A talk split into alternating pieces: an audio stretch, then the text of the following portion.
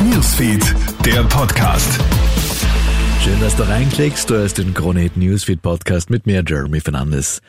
Der mit Spannung erwartete Lebensmittelgipfel ist heute Mittag ohne Ergebnisse zu Ende gegangen. Themen waren unter anderem Preistransparenz, Wettbewerb und die Streitfrage Mehrwertsteuersenkung. Konkrete Ergebnisse oder gar Sofortmaßnahmen gibt es also vorerst keine. Zumindest hat man sich darauf geeinigt, dass die Preise für uns Kunden deutlich transparenter sein müssen.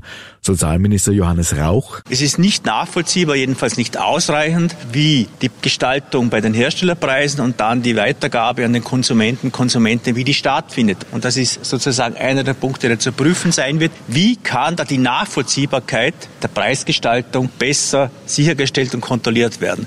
370.000 Alkoholkranke gibt es bei uns in Österreich, das sind rund 5 Prozent aller Erwachsenen. Die Zahlen kommen heute von der Initiative Dialogwoche Alkohol. Demnach hat der Frauenanteil in den vergangenen Jahren massiv zugenommen. Derzeit geht man von rund 100.000 weiblichen Betroffenen aus. Weitere 10 Prozent der Erwachsenen trinken Alkohol in einem Ausmaß, das ihr Erkrankungsrisiko stark erhöht. Damit weist rund eine Million Menschen in Österreich ein problematisches Trinkverhalten auf. Startet die Ukraine morgen ihre große Gegenoffensive? Die Welt schaut gespannt nach Moskau. Dort wird ja morgen am 9. Mai wieder der alljährliche Tag des Sieges über Nazi-Deutschland gefeiert. Die Sicherheitsvorkehrungen in der russischen Hauptstadt sollen heuer höher denn je sein. Man rüstet sich nämlich vor möglichen ukrainischen Anschlägen. Manche Kriegsbeobachter gehen sogar davon aus, dass die Ukraine morgen ganz gezielt eine Großoffensive startet.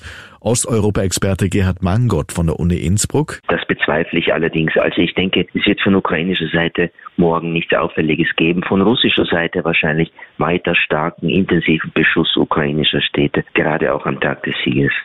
Zugfahren wird ab Juni teurer. Die ÖBB heben die Ticketpreise in der ersten und zweiten Klasse um 5,8 Prozent. Das dynamische Preissystem soll aber bestehen bleiben. Das heißt, je früher du die Tickets kaufst, desto billiger sind sie. Der Kostendruck mache die Erhöhung nötig, sagt die ÖBB. Die nächste Anpassung der Preise soll frühestens im Sommer 2024 erfolgen, also nächstes Jahr. Soweit ein kurzes Update aus der Kronehit Newsfeed Redaktion.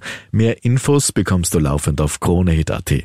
Ich wünsche dir noch einen schönen Abend. Bis morgen. Kronehit Newsfeed, der Podcast.